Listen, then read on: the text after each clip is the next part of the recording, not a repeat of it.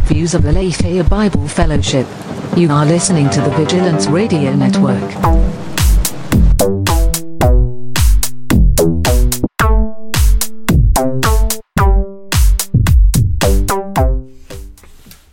Hello, guys. Hello, everyone. Welcome to episode number two of the Upper Story podcast.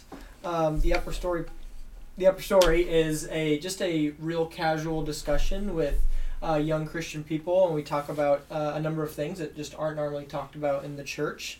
Um, so, if you're tuning in now or in the future, thank you for being here, and welcome back if you are coming from episode one.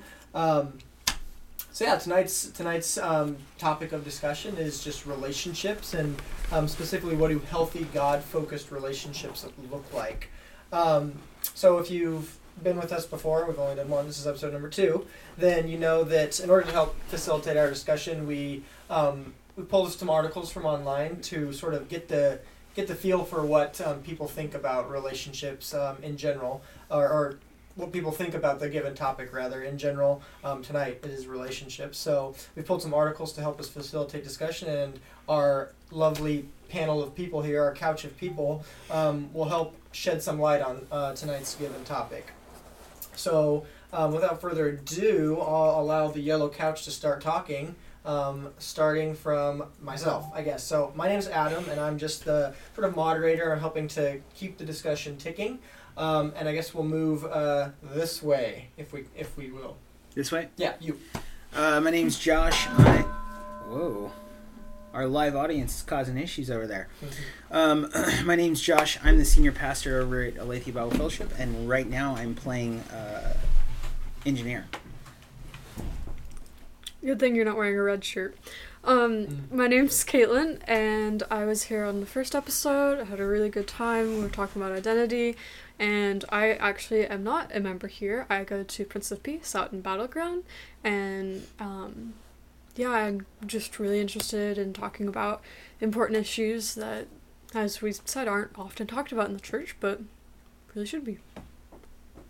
Hi, my name is Jen, and I am a member of Aletheia. And yeah. Um, I'm Hayden.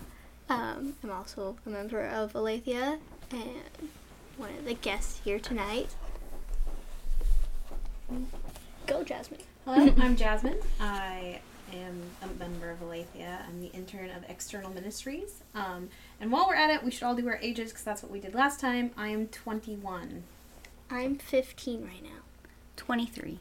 17. 38. 27.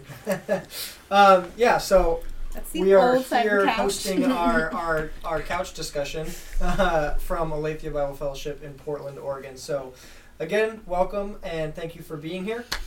So, how this will go is just um, I'll read a truncated version of um, the article that we've pulled from. Um, and then we'll, you know, ask a series of questions, and I'll just allow the discussion to organically flow. Um, I think Jasmine over here will post the article on our Facebook video um, if you want to follow along via that way. So we'll post um, the article. I'll read a truncated version of it so we can sort of all be on the same page about where we're coming from as a starting point, and then these um, guys and gals, yeah, will um, just sort of talk about um, relationships from whatever angle we're coming from, um, given the article. So that's how it'll work. And when it's maybe exhausted, we'll just move to the next one. We have a few articles, so um, we can just move um, freely and organically as we need to. Um, so without further ado, I suppose we can get started. So I'll read the first um, sort of truncated article. Jasmine's going to post it on the video, and here we go. Humans are social animals, and connection is important to forming and maintaining a sense of happiness in lives. But some connections just aren't meant to last. Holding on to people despite a bad connection can end up draining your energy or even stunt your personal growth. You've heard the importance of decluttering homes every now and then, but what about friendships de- friendship decluttering? The notion may seem harsh, but it's important to stop and reflect on the people in our lives that aren't bringing us value. Um, the article goes on to talk about three main types um, of of relationships that you may have: um, bad connections, pseudo good connections, and real connections. Um, and it says when you control your environment, environment, you control your life. If you cultivate the best friendships in your life, you will maintain a better quality of life all around. You're much more likely to reach your goals because the influence of the people you spend the most time with shapes your mindset more than you think. People who motivate you, support you, and see the best in you um, will consciously and subconsciously drive you toward what you want in life, and you'll ultimately achieve more. By cutting out toxic relationships, you will start to see a massive difference in yourself and how you see the world around you in a more positive light. Don't underestimate what a real friend can bring to the table. So, we have a series of questions, guys. Um, first of all, I guess I'll just allow you guys to um, speak your initial thoughts on it. Um, a more a more pointed question would be: Should we be viewing relationships as purely um, self-serving? Um, yeah, so we'll start there. What are your initial thoughts, and maybe um, what do you think about that as a starting point? I mean, it's clearly not like a Christian perspective. I, hmm. distinctively not, because the issue is is that it it mixes some truth with some lies, and so the issue is is you have the idea that well, what's going to build you up, not people that are tearing you down. Like that's kind of obvious, but it seems to then it concludes from that that essentially, as you're saying, relationships should be benefiting you, and so if it's not benefiting you, you need to cut it off. But it it comes from a very like yeah, like you said, a very self-serving perspective. Like relationships from the Christian perspective are a lot more than that. They're not they're not self-focused. I mean, imagine if Christ had been self-focused. We, he wouldn't have come down in the first place, let alone die on a cross. And so the idea is is like how can we then be self-focused in our relationships if that's who we're claiming to follow? Um, and so the issue is is if it's like oh i will only allow myself to be around people if they are going to be helpful to me. Like you're going to find yourself alone. Like you're going to be in a company of one because guess what? We're all human and people are going to mess up. And people are going to sin against you more specifically and so if you cut people out of your life when they hurt you you're going to be alone. My I mean my initial follow up to what you're to what we're talking about you just said at the end there said it is what's what what are people's standards for helpful for me even? What does mm-hmm. that even mean? Achieving your dreams. what do you guys think Yeah, I feel like when people say it's like it's everything is just based on like basically how you're feeling at that point in time. Because your dreams like Caitlin suggested like that's going to change over time. So what's good or helpful or whatever like that it's not and when it's based on feelings it's not going to be consistent.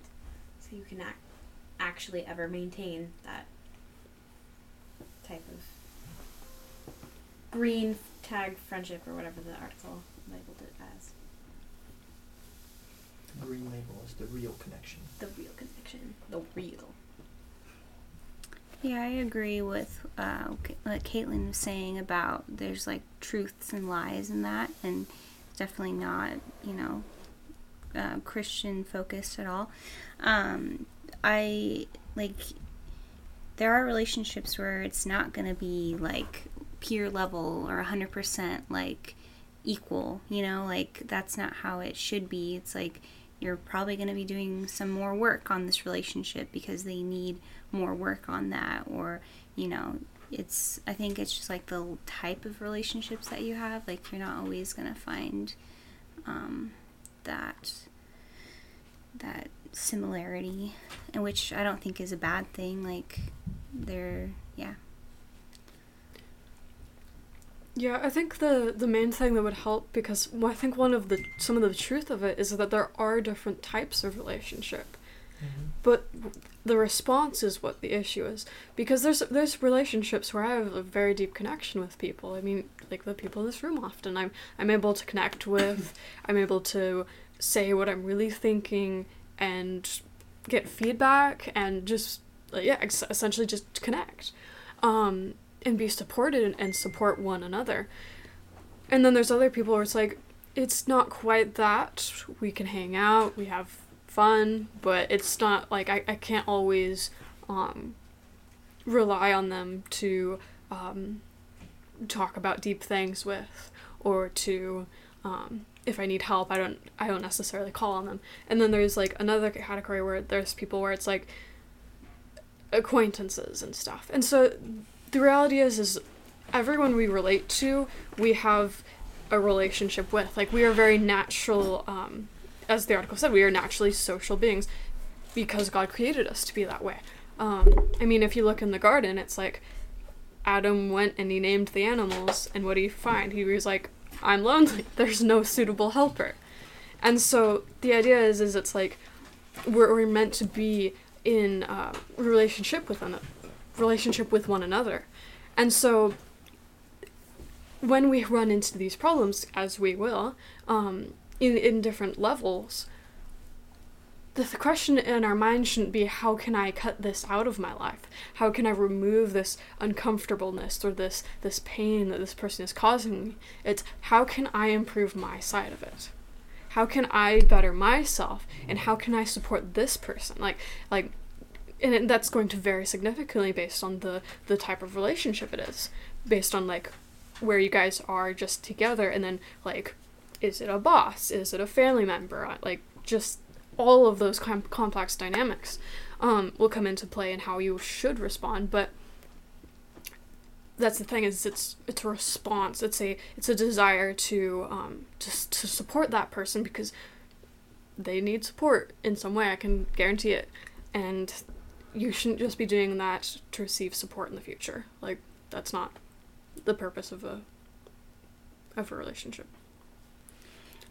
Yeah, um, I also just think about the, um, like, I think it's common in new believers where they've had a past life or previous life and they've had, they've built these friendships with people, but then they start to realize that those friendships are actually bringing them away from God and not, you know, benefiting them and, well, not that they're not been you know like they're not they're a negative impact and they're not what they want to focus on like they want to focus on god but they're bringing them down.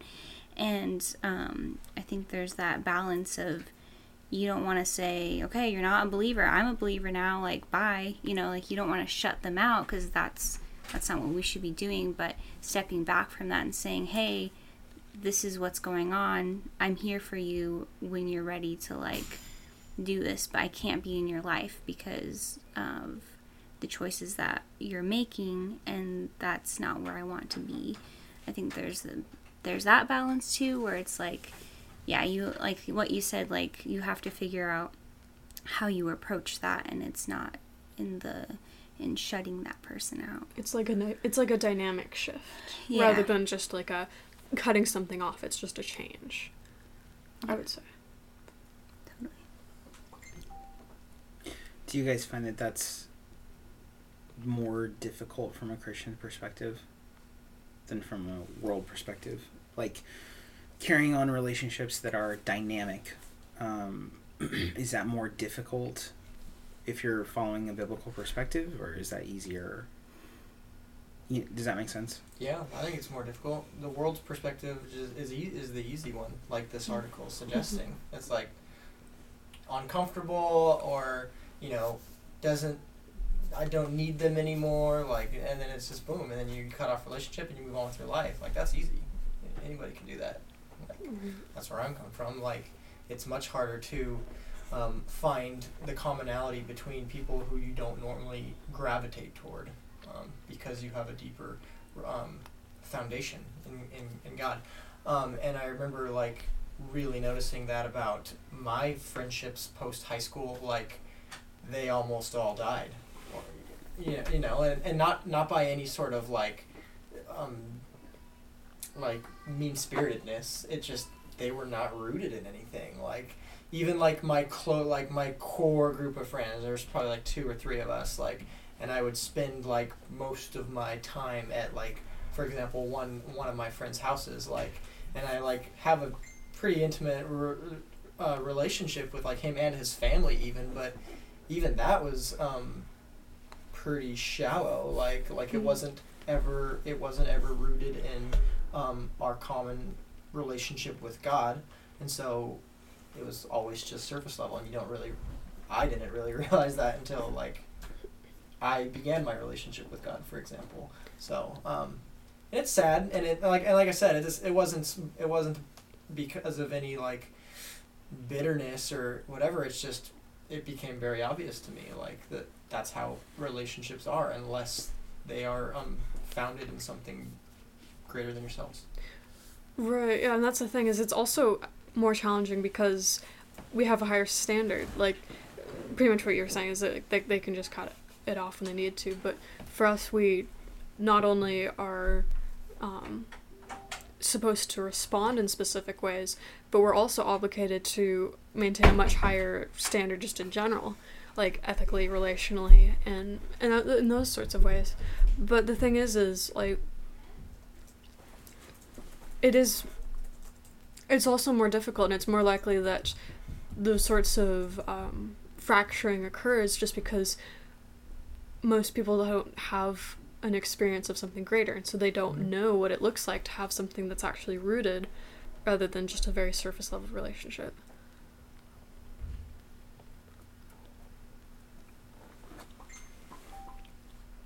Yeah. Has it been your experience that that type of relationship is necessarily different within the church than between believers and non-believers? I and the reason why I ask that question is, um, so. You know, I've I am fortunate, I suppose, to be one of those people that grew up in the church. Um, but the reason why I say I suppose is is because I don't really have relationships with people that I grew up in the church with, where the relationship was supposed to be founded in God. Um, the truth is, is that most of the relationships that I have now were afterwards in rejecting um, some of the cultural Christianity ideas, and there was a lot of taking for granted, um, almost treating church like it's like like it's high school. You know, like it's like if you're part of this class, then you just should be connected to each other. But then that connection is more is not really based on our um, love for each other. It's not really based on our. Um, it's not really based on our Christian duty. It's more just based on our. What do you got there, Trident? yeah want some This uh, Mm. this, This has been brought to you by Trident. brought to you, brought to you by Trident. the, Um, the official gum of the upper upper room Yeah, upper story. Yeah, the but but yeah, like that. That's been my experience. My experience is it's is relationship has to be made regardless of where you are, Sure. Regardless of if it's in an institution that should outlast it. What do you guys think about that?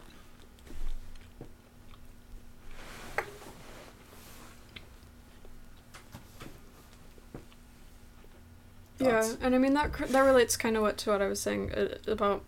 It's not surprising that much of Christianity it still has this very surface level, very thinly rooted relationship idea because again, we don't practice it and we don't um, like hold it up as the standard. We hold up these very loose like. Oh hi, I see you on Sunday. Sort of relationships. It's just like that's how it is and without seeing we then tr- without being able to see that the next generation is taught the same thing Yeah. then Yeah, I don't know.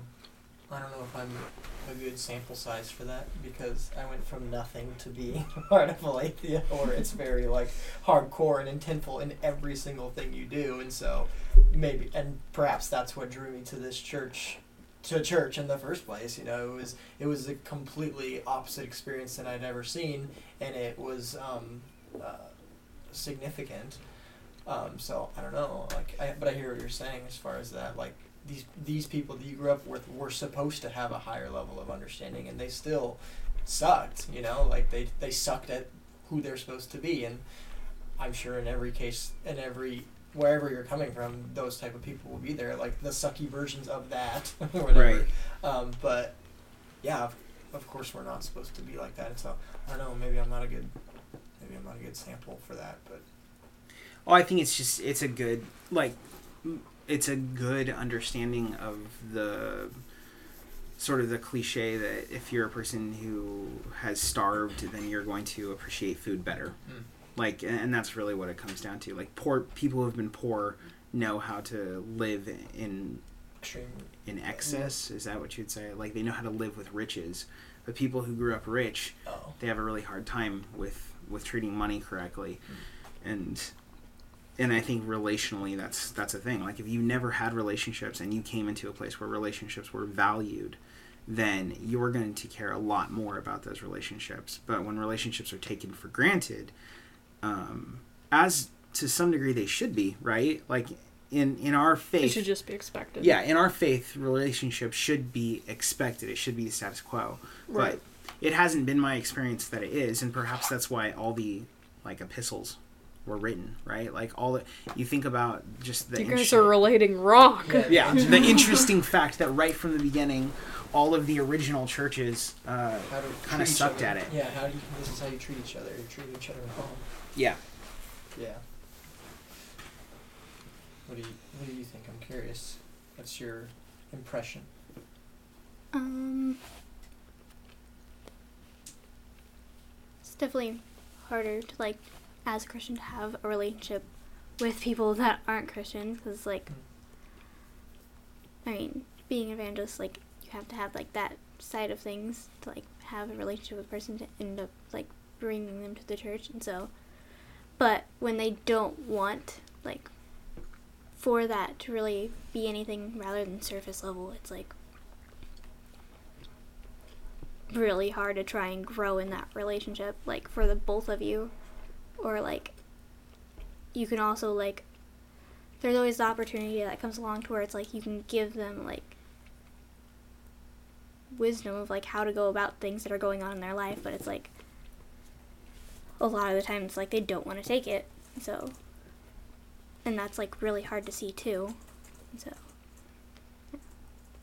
Yeah how do you feel about like um so the push is generally that there is so as christians we're supposed to live a holistic life.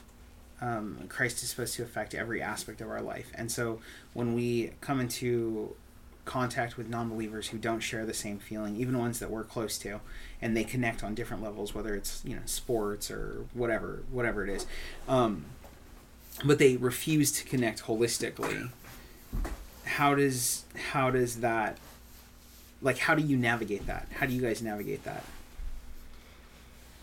like do you just like then what's your go-to? Do you shut down relationship with them? Do you allow it just to connect on their terms? Like how do you deal with that?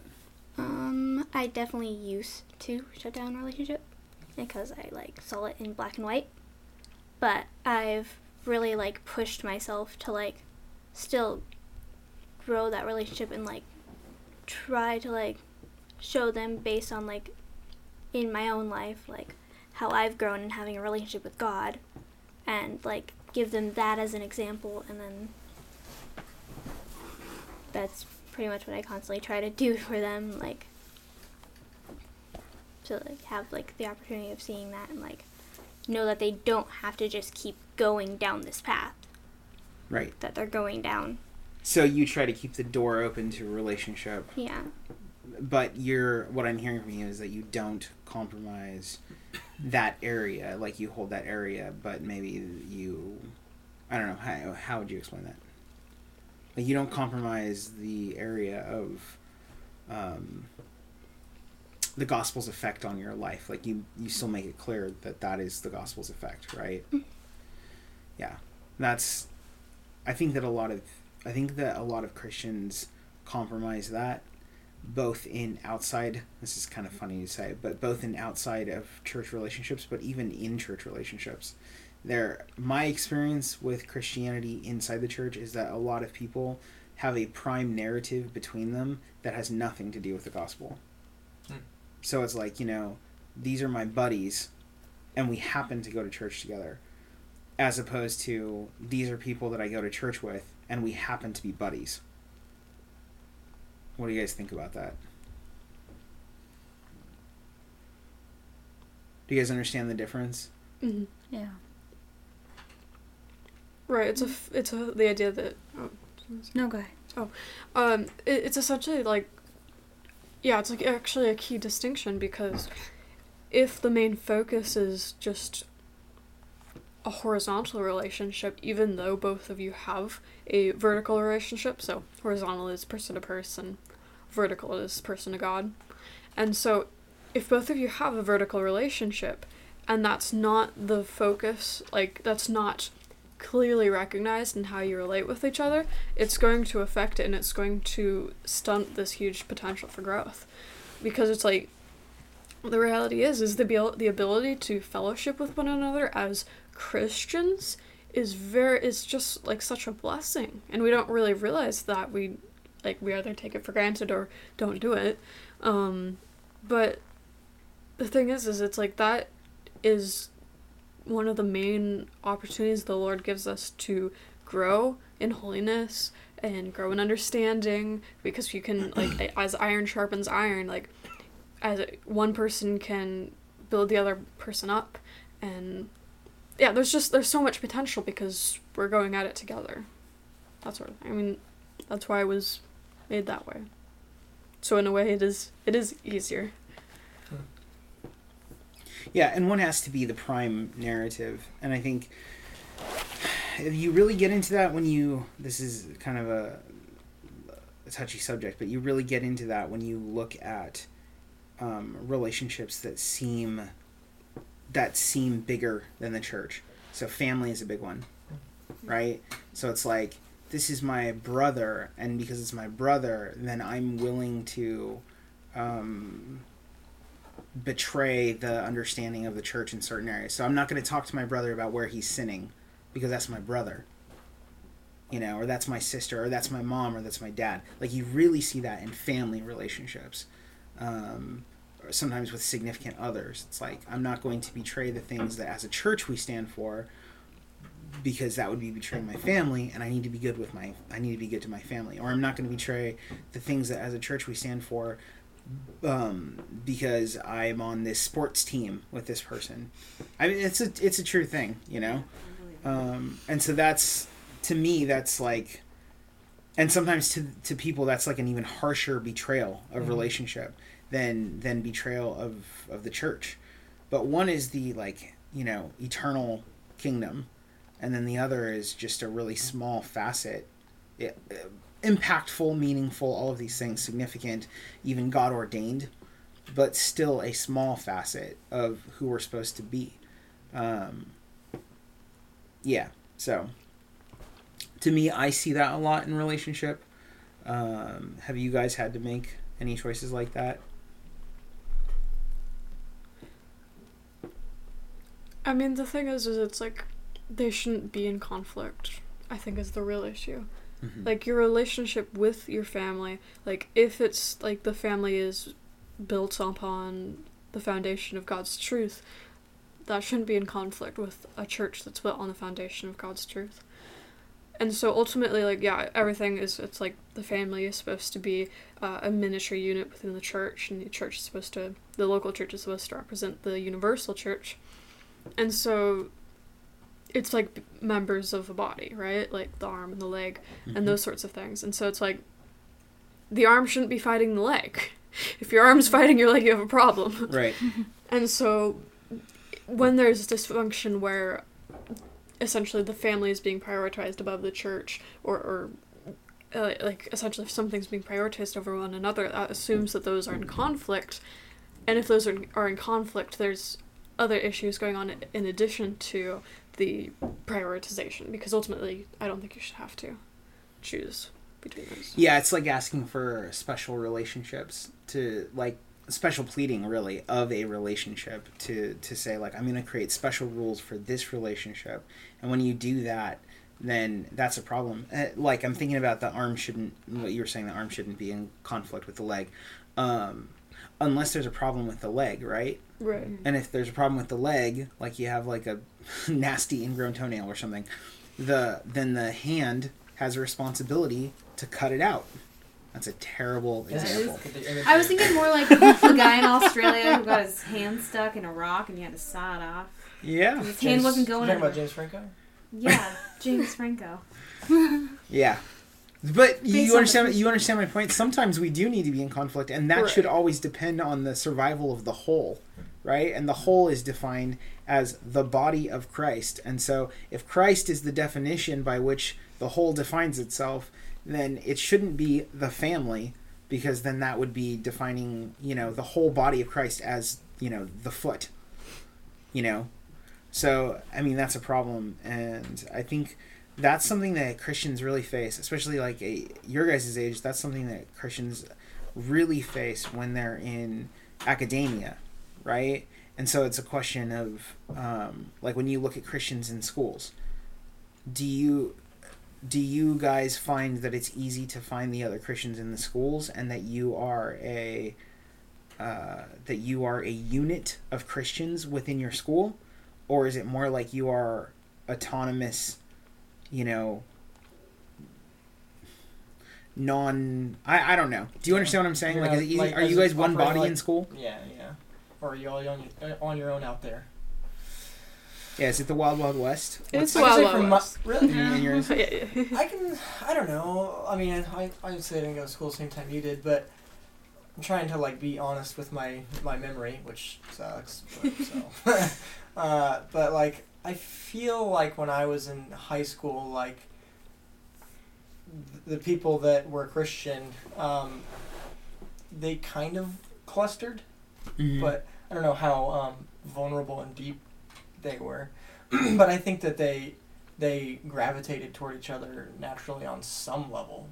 Again, like whatever that mean, like that that maybe was really shallow. I don't I don't know because I wasn't part of part of that that group and I wasn't you know a Christian back then. But um, yeah, I don't know. What is your experience? Those of you that are currently in school. well my experience dating back to the 1950s um, That math doesn't add up. It just doesn't add up. I, I don't. He went to school. He's talked about it. so i was i was in high school and my first year of high school was 1994 and uh, so back when i was in high school what i remember and i think it's still true is that you could be christians but that was secondary unless there was like some persecution. And even then you generally weren't christians together um, unless you were a specific type of christian. So like basically you are so the relationship that matters is the clique relationship. If you're on a sports team for instance it didn't matter if, if a jock was picking on a nerd it didn't matter if the jock and the nerd were both christians Mm. uh, So- so, but So that was that was my experience unless of course it's a uh, like prayer around the flagpole which i don't know if that still happens but That's not allowed Yeah, right. anymore. Yeah, that sounds like Nah. so protested. so Christians so the Christians would come and they pray around the flagpole like once a year or whatever to show how Christian they were. And then um, and then there was like a specific type like there were specific groups that were known for being more Christian than other groups. Yeah. So like the choir kids, they were always more Christian. Uh, but, Ours was always more gay. well, that's how it is. That's how it was. That's how it was in theater. That's how it was in theater. Um, but the choir kids, they were always more Christian, and then the the football team usually had like a Christian consensus or whatever. But but generally, like if you were going to, but then you had your after school programs where you'd have Christians meet in some classroom where a teacher was supposedly Christian, maybe too. But generally, there wasn't like a real relationship. And it's like if you talk to each other in that group, you don't really talk to each other outside that group. I don't. I don't know what your guys' experience is. I know you're you didn't have an experience, Homeschool. right? yeah, everyone in my cop-out. was. Everyone in your How is homeschool it is the Christian. community centers, Jasmine? Oh, the community centers. I don't remember. I Come was on. 11. I was socially awkward. Use some I am socially. reference. It's just it's continuing. It never worked. It never worked. Oh. But at work, I can talk about work because I worked for at Kohl's for a solid six months, and We're proud of her. yes, proud of me. Um, but basically for the first like three months, I was just I was pouting about working there because I didn't like it. I didn't like the people there. But then I basically made it a point to use that as a point of ministry versus being pouty. And then I did find like a couple people who are Christian, but it was you- it's really something it's like you don't tell anyone like don't tell anyone unless you mention it and then They would say that. the, no one said that but that was like the oh. That's actually it. like in our everyone was rules like at oh, school. oh really You said that's how people are at school. No, that's actually a rule at school. You can't talk about being Christian or anything with Christianity. Don't Don't, talk, ask, don't don't, tell. tell. Yeah. I right. don't listen to it. changed, ah. changed quite a bit since the 1990s. Yeah, only some, only some people are like stingy about it. Like, I don't know. I had a conversation in math class, like, um, about abortion, Mhm. and uh, she told us to not have that conversation like three times, or to have it like outside Your, of the classroom. your teacher? Yeah.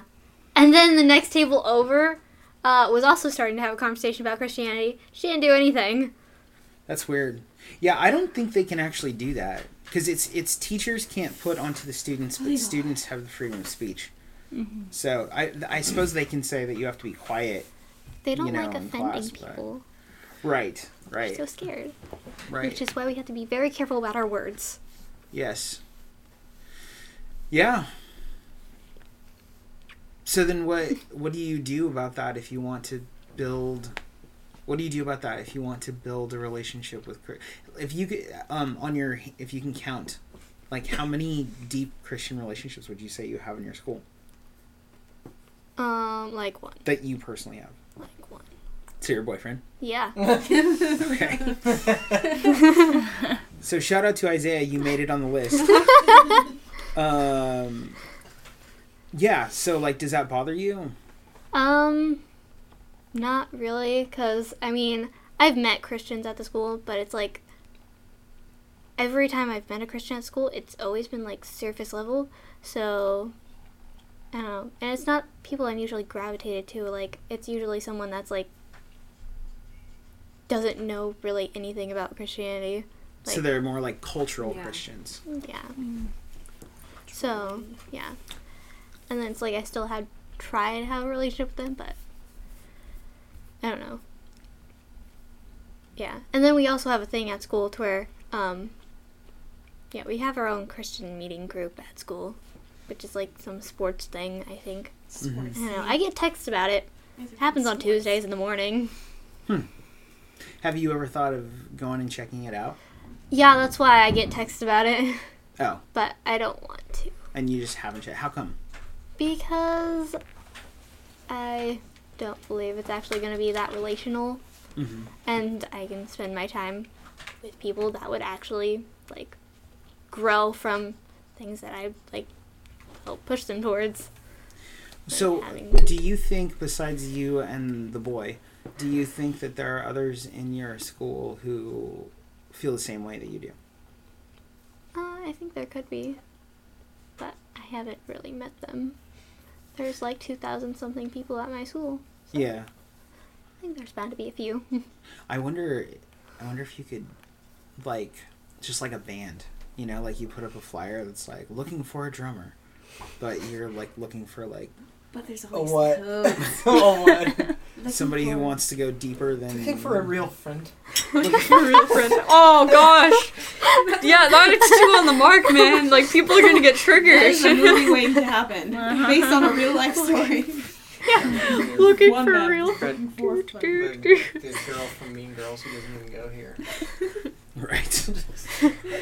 Emotion. I love that part. Um, uh, audience member asked, "Do you think that keeping a biblical a biblical worldview versus a non-biblical worldview can be easier in relationship in some instances?" No, like I was saying earlier, like you're actually working together, which means you are you have a common goal, and so you're working towards something. And it's based on God. It's ba- who is the creator of the universe, and so if you're working together in accordance with God's intentions, things just naturally go better for you, because you're not fighting against reality. And so and with that like true collaboration you can really grow And so, I mean, yeah, I, I, there's something else I was thinking of, but I forgot what I was, the last part, but essentially that. Yeah, obviously it can be easier, but it, it sounds it sounds weird to say, but it takes work for it to be easier. Um, it's kind of like working out, right? It's like when you first start working out, you are only able to lift so much. The more you work out, the more you are disciplined about it, the more that you can lift, and what you if you go back and you lift, you know, the five pound weight, that would be terrible. But the five pound weight that you couldn't lift when you started, that is going to be much easier.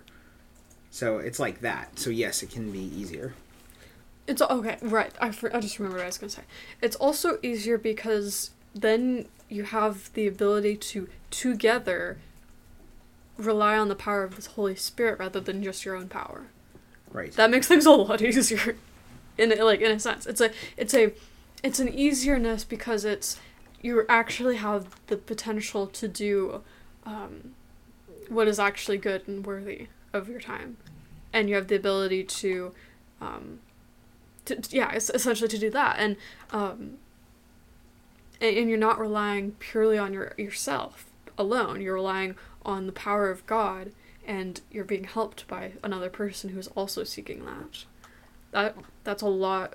It's it's going to be really difficult because you are fighting against something else. At that point, you then are, are fighting against sin of like of the flesh, sin from like temptations from the world and Satan, and and so you're going to be fighting new armies essentially, but you have the power of God. So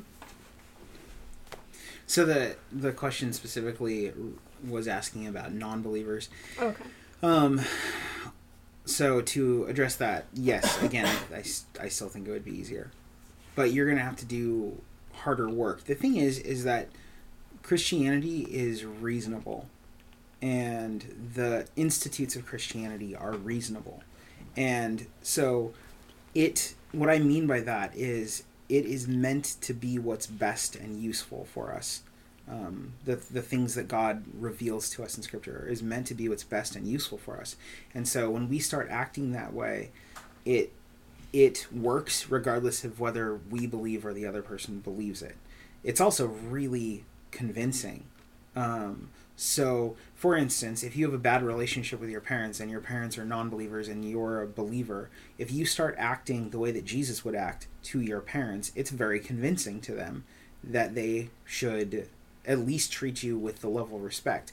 How hard is it for how so the scripture says that we're supposed to have specific attitudes and then it says against these things there are no laws, right? Against the fruit of the spirit there are no laws. And that's the thing like if you're acting with love and joy and peace and patience and kindness and gentleness and you know forgiveness and self-control if you're acting this way towards somebody and you're treating them the way that you would want to be treated which hopefully isn't masochistic or sadistic Hopefully. hopefully then they're going to want to be around you they're going to like the way that you treat them and they're going to treat you in kind even without understanding why that works um, and oftentimes it is i think and this is kind of what hayden was saying is it's a testament um, to the other person of the supremacy of your belief system. In other words if you treat people as the scripture says that you should regardless of whether they believe it and you leave the door open for that type of treatment then that can actually bring them into christianity. Yeah. it's like one of the most effective ways. Like why are you treating me this way even though that's not the rules of the game? So but does it take more work yeah it does take more work. It's also the most noble work. It's literally the work of christ. Like that's exactly what christ did. There were no believers before christ. There were people who had faith in, in god. So there were like truth seekers. There were people who believed in god but they didn't understand anything until christ and, and actually not really until after him. Mm-hmm. So yeah it's his work on the cross where he died for sinners. All of us were sinners. So the idea that you know we need to be willing to die for each other as long as we recognize that we are that the relationships we have are with people who have the same mentality as us. That's not really the Christian message. You know what I mean? The Christian message is I die for you regardless and and especially in the footsteps of my Lord, which is you know, you're if if you're a sinner, I'm going to die for you. That's exactly what what Christ did. So Yeah, I find it really interesting. Um, I've had those conversations with like non-believers. Um, they want nothing to do with God, and um, like we've talked about like conflicts and you know i would talk to them about you know basically like the core values of you know what the bible teaches and they're just like that's amazing and it's like okay well that's found in the bible like that's not me and it's just interesting that they're so open to it um, if it's you know presented in one way but like if it's specific to god it's just kind of like they shut down um, but it's really interesting because yeah it's it's reasonable Mm-hmm. Are you guys afraid to say in a um so speak like speaking like to what you were speaking about about whether there are Christians who want deeper relationship in a 2000 person school. Um are you afraid to say to a person who claims to be Christian, "Hey, we should be treating each other this way." And so I'm just going to like be that way to you. You know? What do you guys think about that? Or like in a youth group. That's my example. Like you're talking about the 2000 person school. My example is in a youth group because, you know, I grew up in youth groups. And I'll be honest, no offense to youth groups, but they're terrible. Uh, and you will find no such thing as youth ministry in the Bible. Just saying. Um, so, so with that said, like, uh, oftentimes they're like really terrible to each other, like the kids in the youth group. Um, but have you guys given a lot of thought to just being an example of the relationship that Christ wants us to have, even with the people that claim Christianity but aren't really good Christians? Well, yeah, because like Caitlin was saying, iron sharpens iron. So, I mean, in turn, with helping them grow in their faith, like, and pushing for that relationship and like teaching them like what a relationship would be, like, it's also like preparing you to do that with like other people and like it helps you learn more about relationship and like yourself because you're trying to like teach other people that so yeah. Do you think then that you'll ever attend that meeting? I have no idea. Because a place like that would be a good place to start, right? Yeah. And I think that that's true of churches in specific. Like a lot of people, so there, a lot of people will leave a church specifically because the relationships are dysfunctional. I try to remember Gomer. Do you guys know who Gomer is? Um, Gomer was a whore Yep. Mm-hmm. that was married to Hosea. I knew. Yeah. so in, in any case, uh, but their relationship is an example, um, and I try to remember the fact that Christians that the basically the bride of Christ is ugly. So and as a shepherd, like that's my like that's my role, like that's my responsibility to love Christians the way that Christ would love them. But we just we forget sometimes, and so a lot of times people will, especially in this day and age with cars, uh, a lot of times people will like jump churches, you know, and they'll just they'll church shop and church hop and and were you gonna say something? No, I was just like, yes, that is true with cars. I got really excited. But yeah, a lot of times people will jump churches, not because the doctrine's wrong, but because people have dysfunctional relationships, and Christians are not called to to leave relationships. They're called to call each other to uh, what is the term? Better.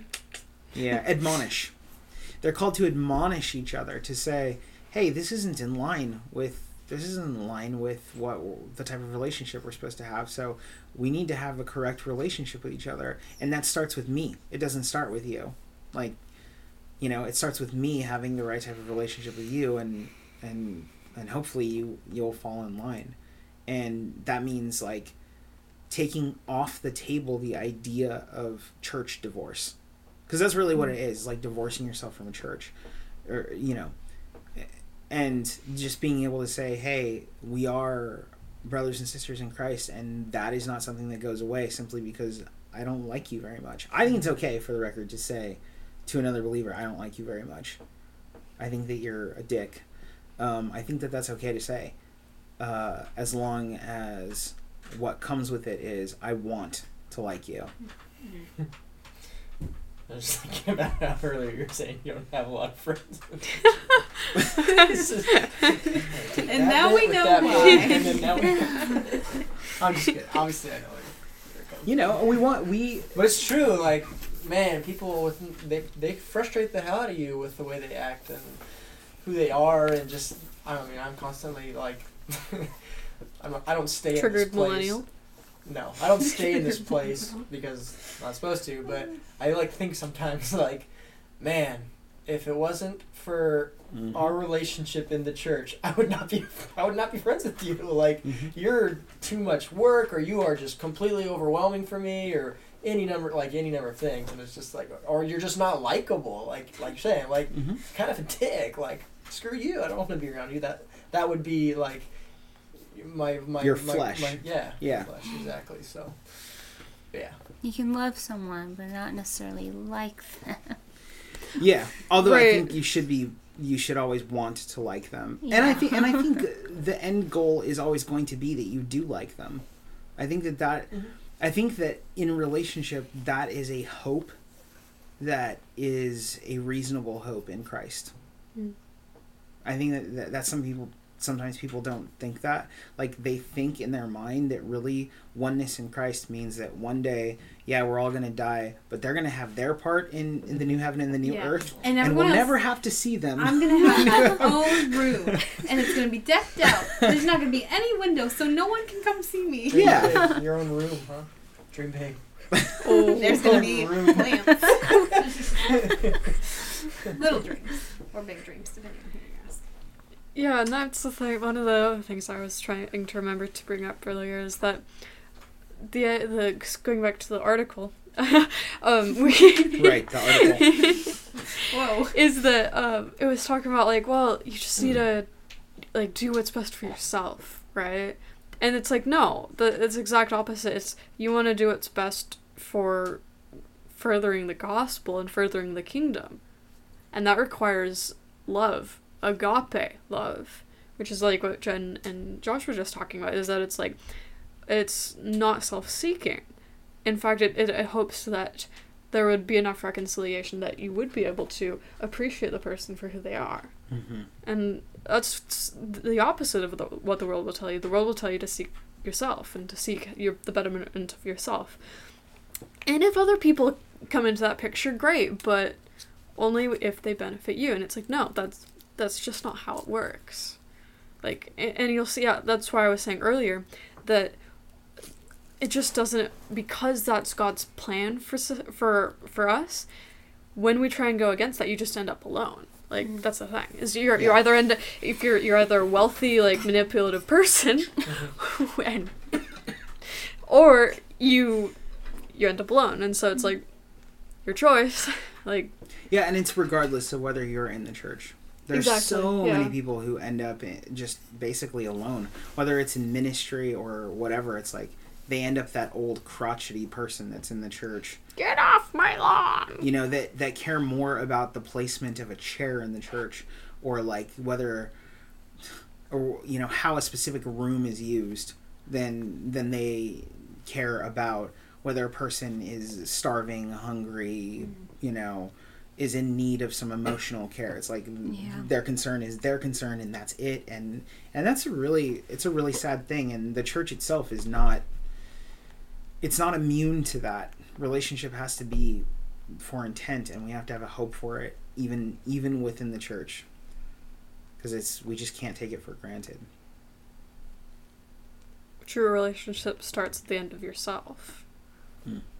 I mean, if you're if you're t- if you're coming into relationships thinking about because even if you're not like oh well i'm not going to try and manipulate this person i'm not going to try them as just uh, a mere means to an end if your intent is not if your intent is still something about yourself it's going to you're going to end up pursuing that because that's what your flesh wants. And so you have to like take up your cross daily and reject that daily or you will slip back into it mm. Yeah, I think it's interesting just like the how the world defines good friendship because at the same time that they're trying to say, you know, you have to make sure that you find someone who's like really who's going to put effort in you and like spend time with you. Like at the same time it's also but make sure it's furthering your goals and you don't necessarily have to do the exact same thing for that person because, you know, it's all about getting out of the relationship what you can get out of it. And at the end of the day, like hopefully there would be some guilt there. like, oh, this person is being nice to me. i'm leeching off of them Yes. I can just be a leech and everything is terrible. Yeah, I think that uh, I think that a lot of it has to do with being eternally minded um, and understanding and taking joy in the larger aspect of our faith, which allows us to to understand that for us the first fruits of a harvest aren't necessarily the harvest itself. And so it's like like basically if somebody else partakes in the first fruit of the harvest, like that's cool because everybody reaps the harvest.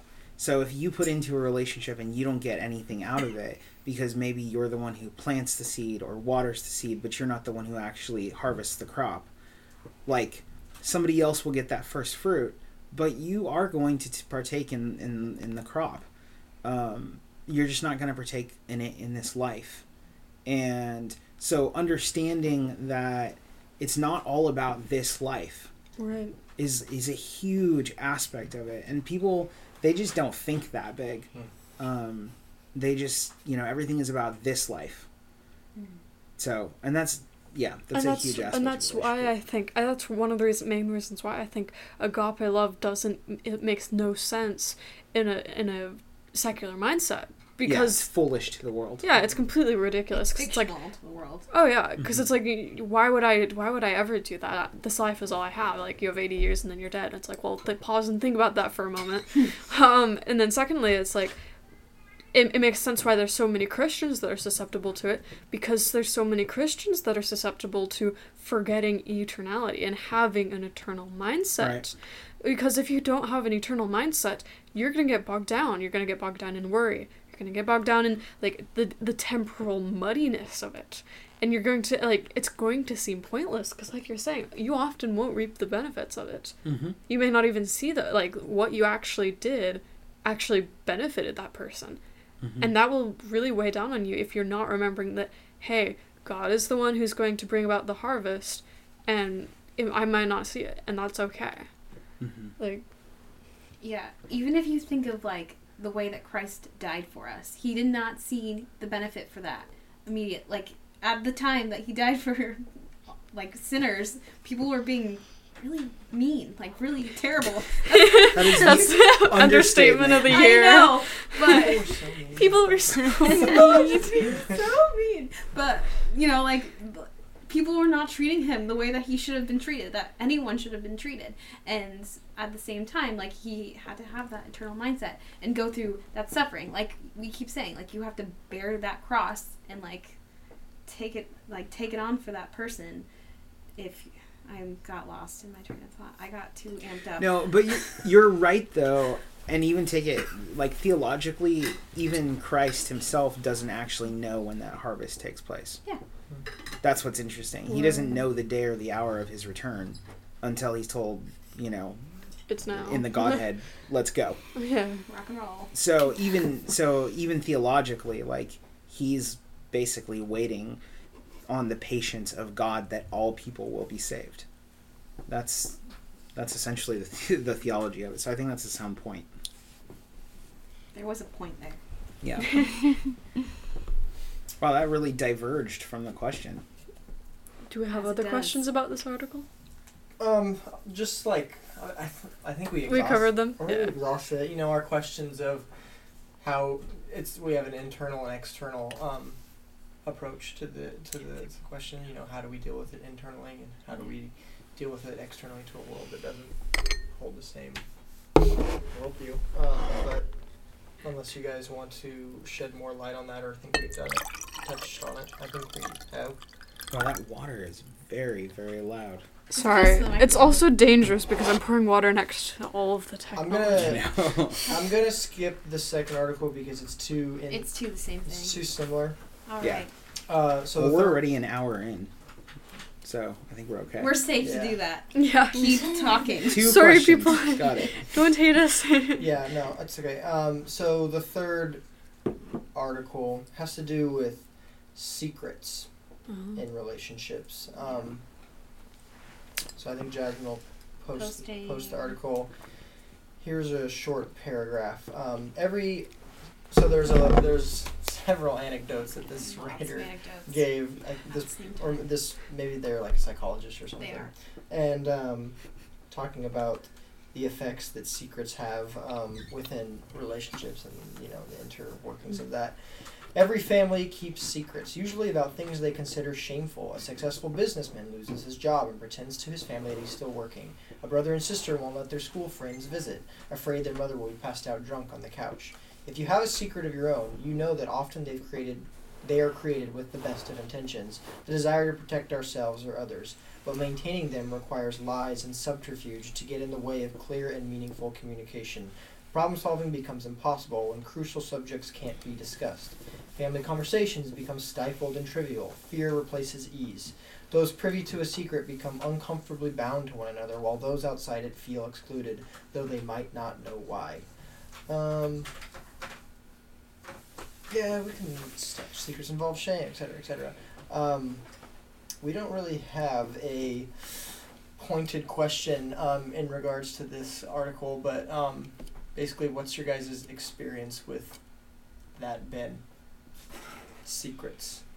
So, what are the ways in which we deal with it internally, externally? Can you? Oh, the the three like The three questions or whatever. questions. Um, how would Christ and the apostles speak to the issue? How do we in the church address something like this? And then externally, how should the church speak to a non-believing world about something like this? Those are our three, you know, framework questions. Try to keep to that skeleton, but yeah. So the issue of secrets.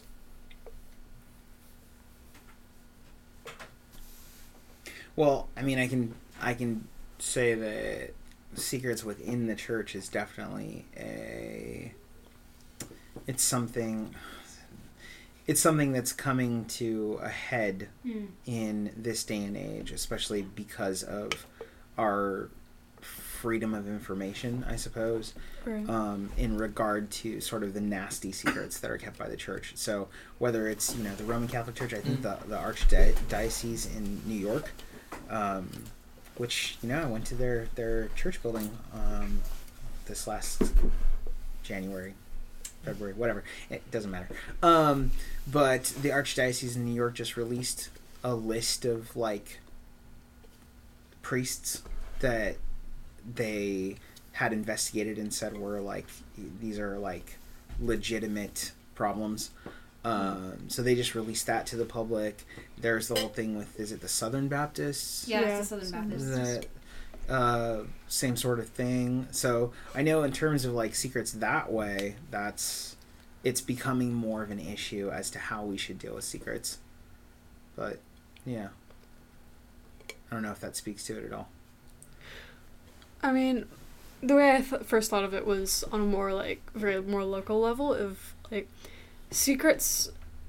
I think often are the result of relationships not having a fuller development, because if you don't have a fully like a a relationship that's developed to the point where you can actually be vulnerable with one another about important issues, like I was saying earlier, you're naturally going to have certain things you're not going to share with them. And if those develop like into something where it's like, no, I'm I'm actively going to not share that with them, I'd I'd make that the point of it being a secret at that point. Um, well, yeah, like no wonder that would cause further strain on the relationship. because suddenly it's like you're avoiding certain topics and the other person doesn't know why and it seems like you're keeping them out of the loop and stuff it's like well yeah and then they don't feel like you trust them and no wonder the relationship doesn't develop further so it's like a self-perpetuating cycle um, and so just having a clear idea of like is this something that would because there are complicated scenarios like the, the the mom that's passed out drunk on the couch and it's like like do i go and tell all of my friends about that like Yeah. that's not something that like has to come up all the time like and then at the same time there's that idea of like um being able to recognize in friendships and stuff um when those things are probably should be shared Mm-hmm. that sort of thing because when you are able to share those sorts of things it actually often develops the relationship because that level of trust is shown on your part. The other person realizes like oh they they trust me. And so when you express that then guess what? They're more likely to trust you. And if someone actually trusts you guess what? They'll actually tell you what their needs are. And then you can actually support them because like i was saying earlier oh yes you can support people but honestly people are pretty closed off about their problems a lot of the time. Mm-hmm. Or they're mm-hmm. super vocal about them it's usually an extreme yeah, it's, there's two ends. yeah, they're really. It's like you either know all of their problems or none of them. So, I mean, most of you guys are pretty fresh out of out of kidhood. I don't know what that is. Being Childhood? Chi- well, yeah. Kidhood? I guess trying to- I don't want to say childhood because No that seems longer too young. young. Kidhood makes it sound so much better to them. oh, I just I love don't kidhood. Kids anymore anymore. Young adolescents. I will try not to articulate myself. Um, Sorry. but most of you are are just becoming adults, if not barely have become adults.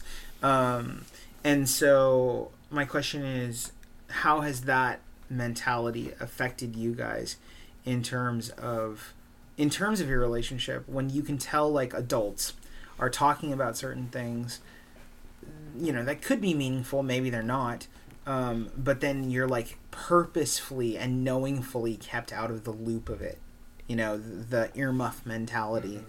Um, both within the church outside the church in your family how has that affected relationship for you guys what is what's your feelings on it That's always been like a pet peeve of mine. Like especially like when I was really really young because the adults are talking or whatever, or like the family members would like spell out the word uh, right because I thought I couldn't Oh, yeah. read, Oh my god. and I'm like, They do And I- for and I could. time, too. So it's an insult to. and I could, Insult- or they're like, insult. Caitlin, plug your ears, and I'm like, and like, oh, when I was younger, I didn't like think much of it, but it was like an insult to my intelligence. And then like when I was like a preteen, like late elementary and preteen, I'm like, I, like, I didn't realize it now, but essentially what I was hoping for is it's like, how am I going to learn to deal with these adult issues? Like, am I just going to at some point at 18 just be thrust into adulthood?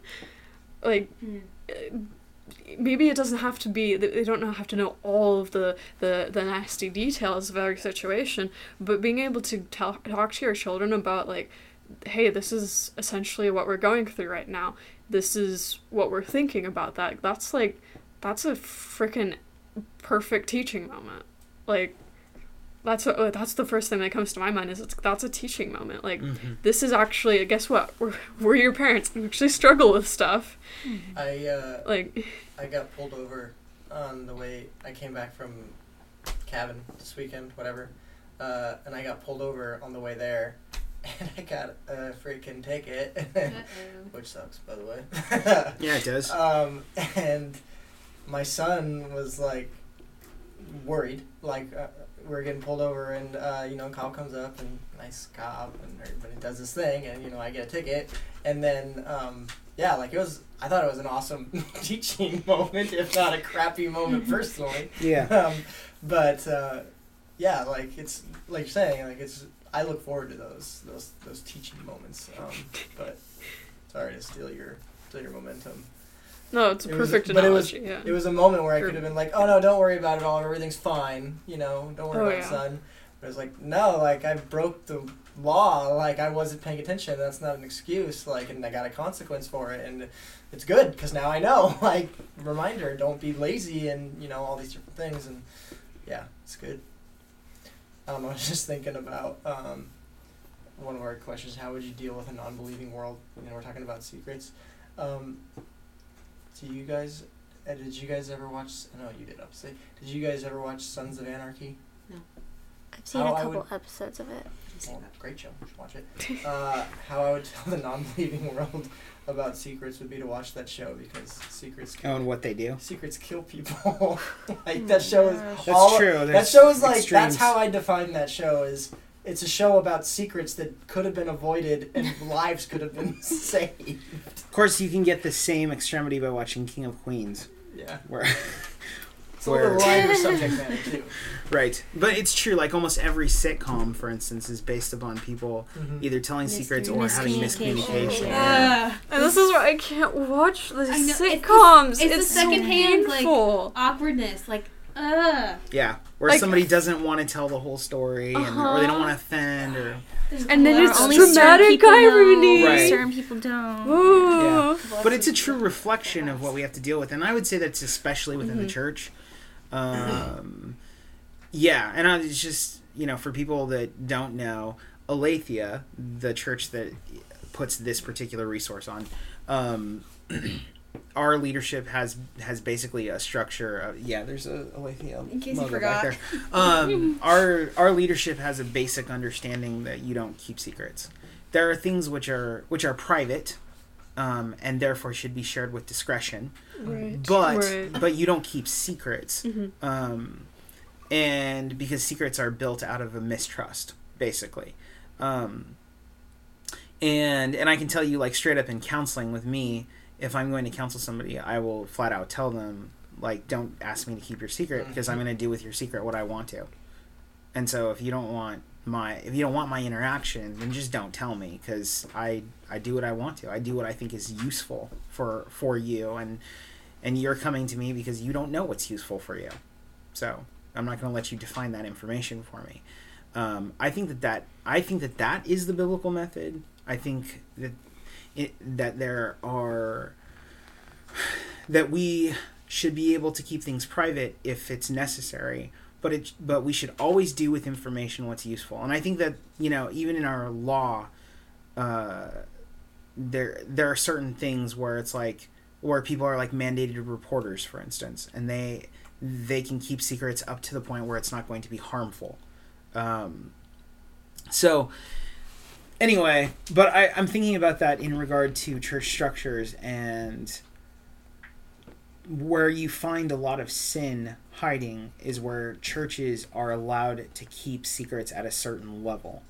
So whether it's you know keeping a pastor's salary secret, or keeping um, you know relationships secret or or keeping even information closed off to this section of the church unless they are this way. Like we have meetings, for instance, as an eldership here, our our elder meetings are essentially invite only, but our conversations are not secret. You know, so yeah. Um, So you like have the meeting notes available to people, or if if we remember to keep meeting notes, um, but we do, we don't uh, we don't shy away from talking with people about eh, basically every elder meeting that we have is meant to uh, at some point be addressed with the congregation right? um, because the congregation needs to know and I I parent that way too. Um, there are things where I'm like careful with how I present things to my kids because they can only handle so much, right? Right. But I'm not going to keep a secret from them. I might not share something with them uh, because they can only handle so much. But but as a matter of principle, like if they find out about it, I'm not going to lie to them. I'm not going to be like you know, oh no, that's just this or just mommy and daddy were just wrestling. That was a terrible one. Um, Oh my god. just Not the most PG of Where's I the, was where's saying- I the was sound thinking of a bit? was Where's the of- sound bit? this this one right here. The views presented in this program are not meant to express the specific views of the Aletheia Bible Fellowship. You are listening to the Vigilance Radio Network. yeah anyway uh but yeah and and i think that a lot of times our growth as christians does come from people trusting us with information even if it's even if it's in the way that we even if it's in a way that people can handle that information that's that's the main thing right it's it doesn't have to be you need to know everything, but you need to you need to know that something is safe to talk about, um, because like as adults looking at younger people, they're going through it too. Uh, like I can tell you like that from being an adult and from being a, a younger person. Like I understand both positions, and it really goaded me. It really like really bugged me when the adults in power would treat the young people like they didn't that they weren't going through it too. Like they couldn't like the tension wasn't culpable. Like it wasn't something that could be cut through with a knife. It's like we all knew that bad stuff was happening. Right, and it, it it fails to respect the fact that children not only have level a certain level of intelligence, but also have a certain level like they're just the children are persons, and it's like then that they deserve a level of respect, and it's like obviously again, the way that you interact with them is going to vary because of the reality that you interact with different people differently. Like that's just you should. That's just how it's how you should. But like the thing is is that doesn't it the idea that it's like oh well we should we just need to keep them like not not talk to them about this and and that'll be better for them it's like no they they actually there are a lot of things that um you should be able to talk to them about and be able to trust them with like what you were saying essentially Yeah. So is there anything that should be kept secret from a child? Do you think? well kept secret from or like like having very sp- like clear disclosure about Sorry. Yeah. I somebody opened a window and I can hear the cars passing by. um. sorry. What was the question? so i mean i i guess are you start are you still using your distinction of like keeping a secret versus like um, being intentional with what you disclose or and how you disclose it? Yeah, yeah. Uh, I'm talking about like being kept a secret. Like we, under no circumstances should we tell this person this. Hmm.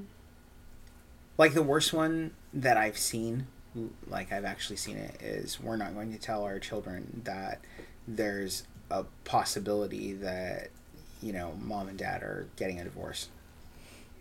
nice um, I think that that one's really, really dangerous. I think the the deeper issue is that you shouldn't be thinking about divorce. Yeah. So that's a whole that's a whole nother issue. But like obviously that's something that's meaningful for this child, and they see the parents not interacting with each other, and so on and so forth, and then all of a sudden they're in a different situation. Um, I think that that's a big deal. I think that's a problem. But even like within the church, like are like are there things that shouldn't be said? I mean, I guess something I would think of is like if you had something that you hadn't actually expressed to them, like it, like you were you had um, you'd been thinking about saying something that was wrong to the kid or something. And you don't always have to be like, oh yeah, by the way, I was thinking about um, telling you that you're stupid. Like that's probably something you can you, You can have- But you probably secret. wouldn't understand. yeah You have to keep a secret that your child is stupid if they're stupid. Like that. Like so, I would say like if you're like if you're like see, sinning in your mind, that's not always something you need to tell. Mm-hmm. So what about something more practical, like somebody has committed a sin that is common knowledge amongst the adults, but you don't, but you're not sure whether a kid should know. What do you guys think about that? And that's an opportunity for a teaching moment. Like, show them, like, you shouldn't be doing this Mm-hmm. because this is what happens. Yeah, especially if it's a relationship. Like I'm assuming that that implies the kid knows the person that yeah. Yeah, It's like that the kid's going to have to deal with the fallout of that as well. Like Yeah. that person is either if they were sinned against, like they're gonna have to they're going to be they might act differently. And being understand being able to understand that oh yeah, it's like something wrong was done to them. Or being able to be like, oh, they messed up and we're going to love them like and we've we've forgiven them but we're going to have to work through some things with them eh, because it's like how are they going to learn that if they aren't shown it right. like they're going to deal with that later in life and how they deal with it is going to reflect like what they've been shown. Yeah, better Right. give them a safe place to work it out. Right. Rather than confuse them like most parents do. Exactly. Yeah, because that, that, they're going to deal with it sooner or later. It's just like, are they going to deal with it functionally and and and Christ-like, or are they going to deal with it dysfunctionally, like the world will tell them to, and how like just they will react in the moment. Like a child has to be trained in like all aspects of life, not just how to tie a shoe and how to do algebra. Wow. I don't know. That's a joke. Those are the two things, man. Okay, so that's- Oh, that's it. Now we know Yeah, what what she's gonna do for her afraid kids. Don't have kids. Yes. So we're pretty sure Caitlin knows how to tie her shoe and do algebra. she at least knows how to tie. I mean, she's wearing and do lace shoes, and she was doing math earlier. Um, another question. That's why what was on my posted- mind. Another question posted in our in our video comments here. Um, do you have to trust someone to have a relationship with them? No. no. I feel like it would be impossible to start any relationships if you automatically had to trust the person before you Right. started Good having a relationship. I can see why you wouldn't though, unless you already did. Um, and I think that a biblical a biblical mindset would be that you trust Christ to make the relationship happen. So Yeah, and I mean that's the thing is that we're commanded to love people, but we're not commanded to trust people. Hmm. Like there's the, the idea of being like wise as serpents and innocent as doves is it's like we can forgive people because like you're saying, if our trust is in Christ, we can love people unconditionally. But that doesn't mean we have to trust them like as like that implies from a worldly sense of oh well clearly they've changed when there's no indication that they have that's just being unwise Yeah. Well, and even if it it's it's it's an unnatural burden to put hundred percent Yeah. trust in somebody. Like Right. I I don't you know I don't hundred percent trust my wife. Like what I trust is that she fails. Like I can always trust her intent, but I can't trust her follow through because she fails, and I don't want that type of burden placed on me. Like that's a really important thing to understand. Um, and I'm not saying that I don't meaningfully trust her or have a significant amount of trust in her, or that so much so that it couldn't be called an absolute trust in any sort of like practical means because I do. I trust her and I feel I can say that confidently. But if we're going to try to put percentages on it, it could never be 100% and have that be a right burden placed on her.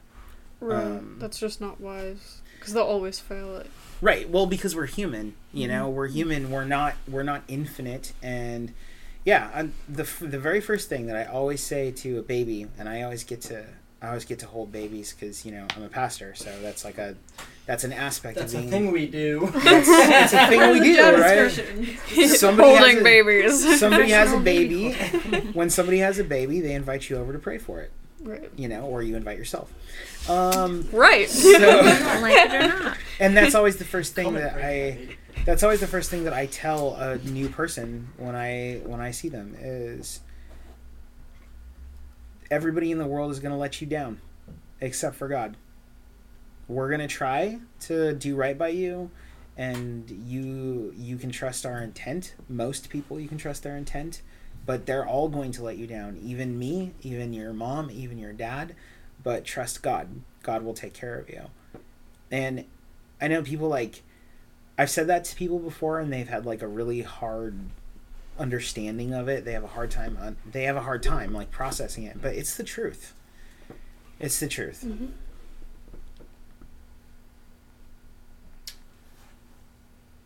Um, have we tapped out our se- secrets? Let's Um, see. I mean, I, I can speak to the, the article. I'll pull Caitlin. Speaking about the article, um, you know, with secrets and like, you know, like the adults are talking, that is something that I experienced a lot in my childhood. And I think just it kind of affected me for a long time and how I interacted in relationships. Like, Hmm. I am not a question asker. I will sometimes just be like, oh, no, these people are talking. I can't eavesdrop. Or I'm secretly eavesdropping so no one can know. And, like, it's, you know, it, there's just a lot of different ways that it poorly affected my life. Um, and then I just, yeah. I. That's it. That's all. That's the end of my statement. I'd say it did the same thing for me too. Like my parents always kept secrets from me. Like they would never talk to me directly about what was going on in their relationship, especially when I was younger. And then there's also been times where it's like they're outside and so it's like their separate area and so it's like they just act like I wasn't there. Mhm.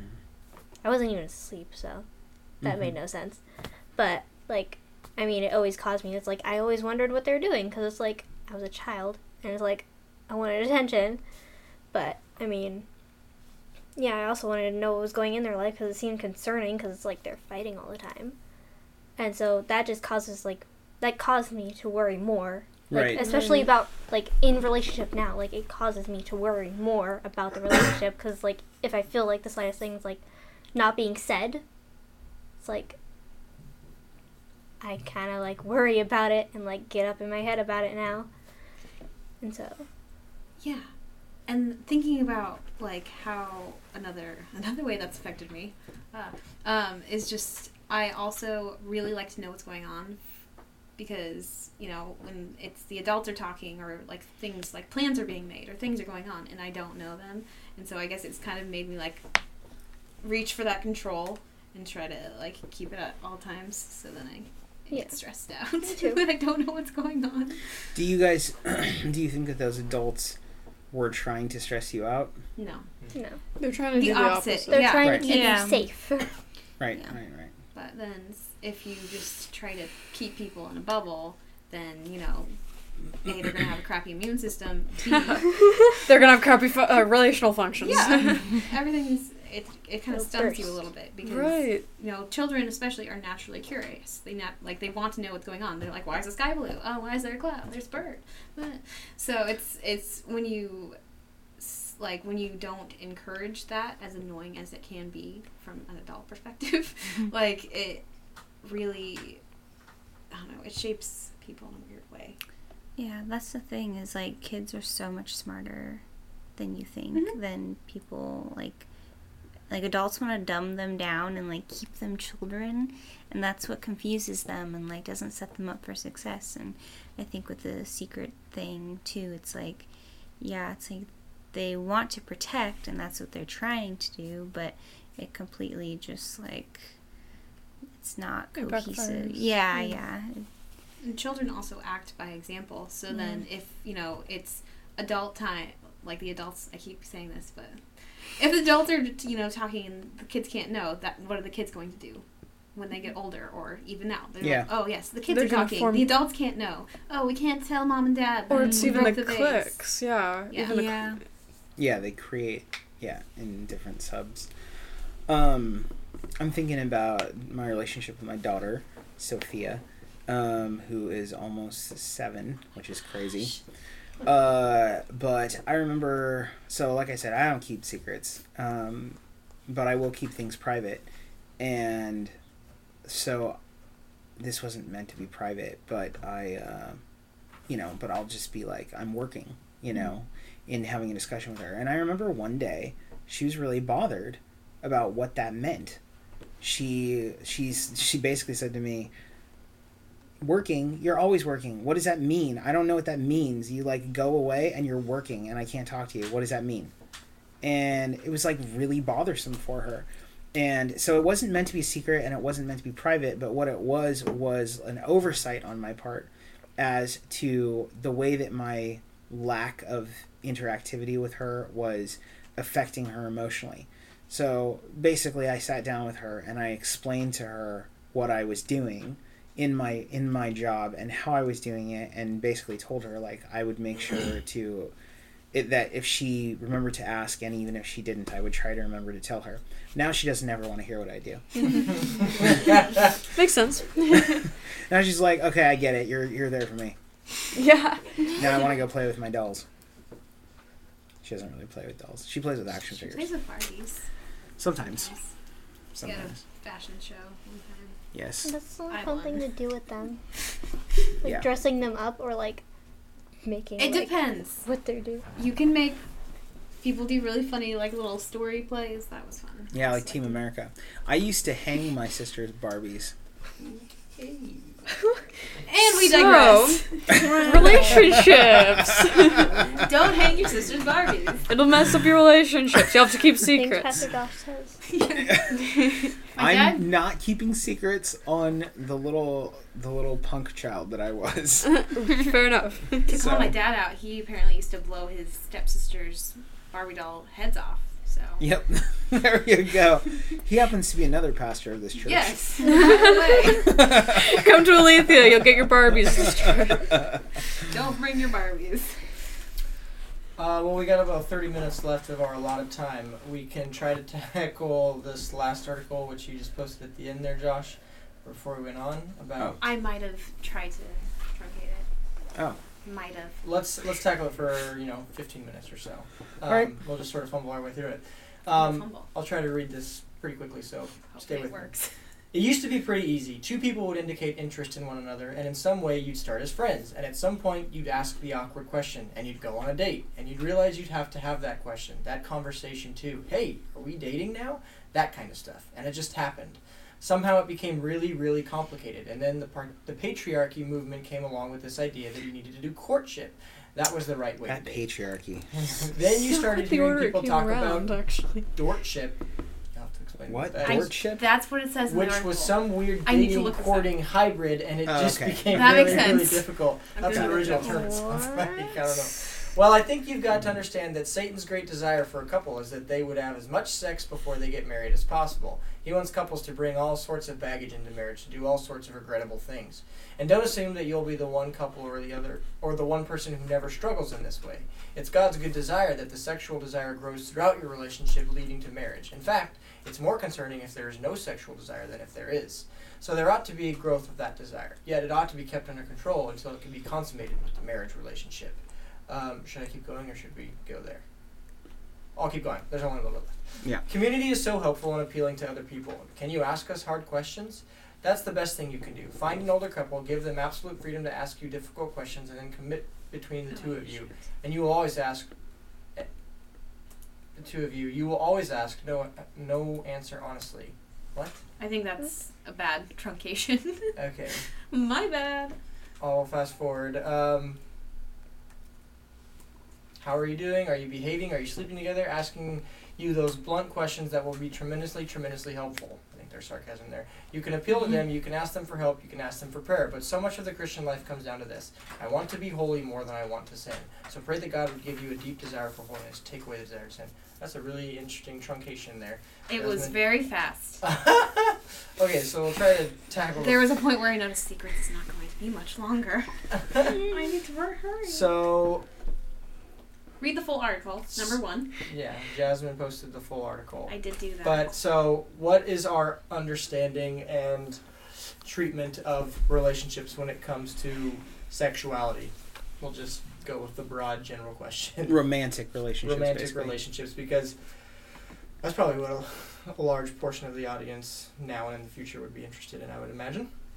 Well, we can just say that the word dorkship is really romantic. Yeah, clearly it's from the Bible. Direct translation. Yeah, what does a Christian biblical romance relationship look like to you guys?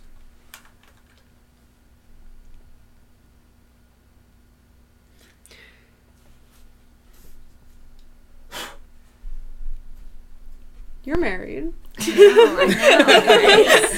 to go. Let's get it started. Um, yeah, so having been in that experience, um, well, I mean, just as a whole, like, like romantically, or like, what does that entail? I would say like what are the yeah exactly that's the question.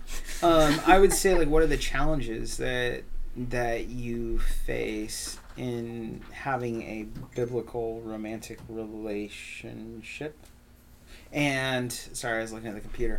And um, and what do you like more than that like what? No, that's the same thing. Yeah. What are the challenges that you've faced, and where have you found successes? Um, well, I mean, I think it's sort of case by case with relationships. It's not all going to be like there's not like a, you know, guidebook on what to do. Like there's people have different um limits and boundaries and everything. For me, it was um like or for us, I guess, it was like basically nothing until marriage. Like we didn't even kiss.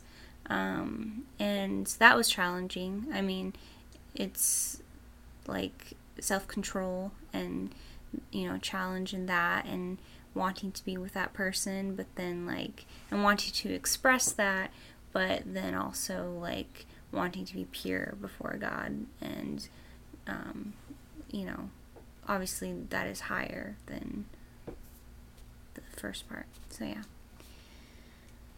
Yeah. What was the greatest challenge in that? Um, Like in getting from point A to point B, what would you say was the greatest challenge? Is point B marriage? Just so all. Yeah, probably. Like, well, she. I think she said being pure before God. So I would take it to that, like having a relationship, so a marriage relationship that's pure before God. How? What would you say is the greatest challenge that you faced?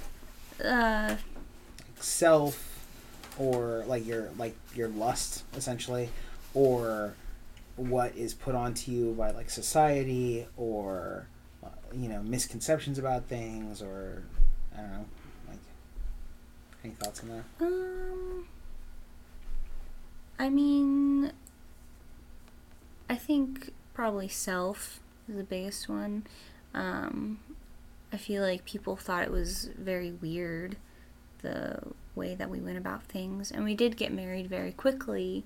Um, so it's like it wasn't like years and years. So I think that people kind of um, thought that was weird, but not that weird because it wasn't like you know years of doing that. Um, but um, I definitely think it's not common nowadays, and yeah.